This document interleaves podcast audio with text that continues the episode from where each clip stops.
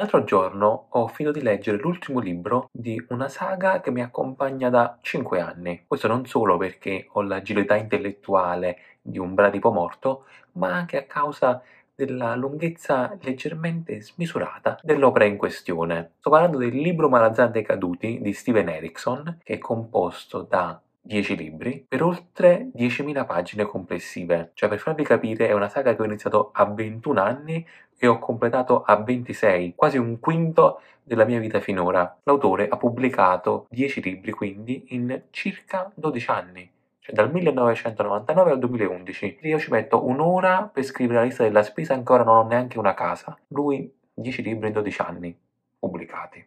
Si tratta di una saga fantasy Avete presente quindi tutte quelle creature come il nani, orchi, che compaiono come una tassa in ogni fantasy? Qui non ci sono. E non ci sono perché l'autore va a creare delle nuove razze, ognuna con le proprie caratteristiche. Però ci sono i draghi, quelli non mancano mai. Erickson, da antropologo e archeologo, cerca di costruire una realtà profonda e stratificata. Una volta accettata la presenza della magia e che delle lucertole giganti volino, è possibile però apprezzare la profondità dal fatto che ciascuna di queste razze ha una propria cultura. Addirittura ogni capitolo inizia con un trafiletto, un piccolo brano, una poesia tratti da dei libri fittizi che appartengono alle diverse culture delle diverse razze che popolano il mondo creato da Erickson. Da un lato a volte può venire da sorgere il naso all'ennesima poesia che interrompe il flusso degli eventi, ma dall'altro non si può non apprezzare l'abilità dell'autore. Coerentemente poi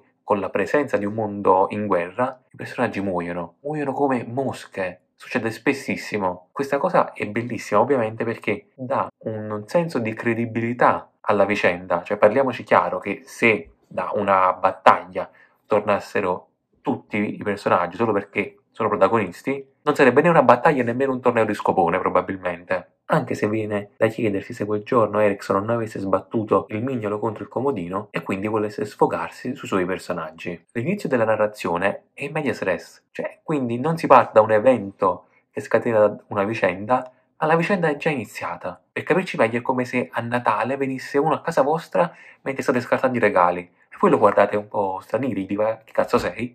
e poi, vabbè, gli regalate un paio di calzini bucati che avete appena aperto. Poi la storia, però, non si concentra su un protagonista, cioè non stiamo parlando di Harry Potter, ma esistono diversi filoni narrativi, eh, in 10.000 pagine vorrei anche ben dire, ognuno con i propri protagonisti. Questi filoni per, corrono paralleli per poi incontrarsi all'orizzonte man mano che si va avanti nella storia. Nonostante le varie novità, il primo libro è comunque un fantasy abbastanza classico, però poi arrivano le botte, quelle vere. Infatti, la storia del primo libro continua nel terzo, quello del secondo nel quarto.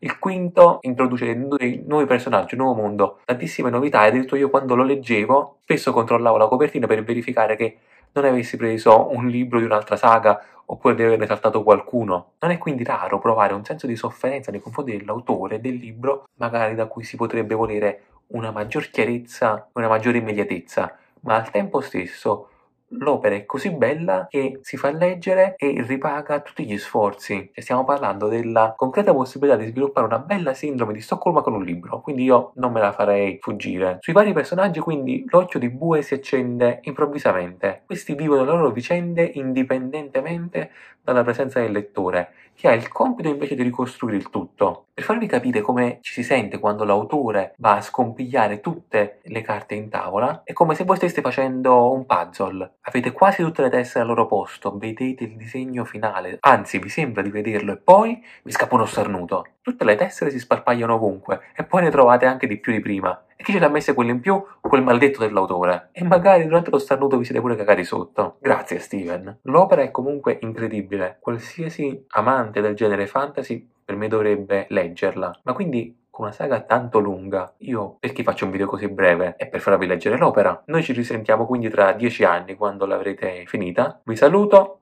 alla prossima. Ah, comunque non so se è la saga fantasy più lunga, il titolo era solo clickbait.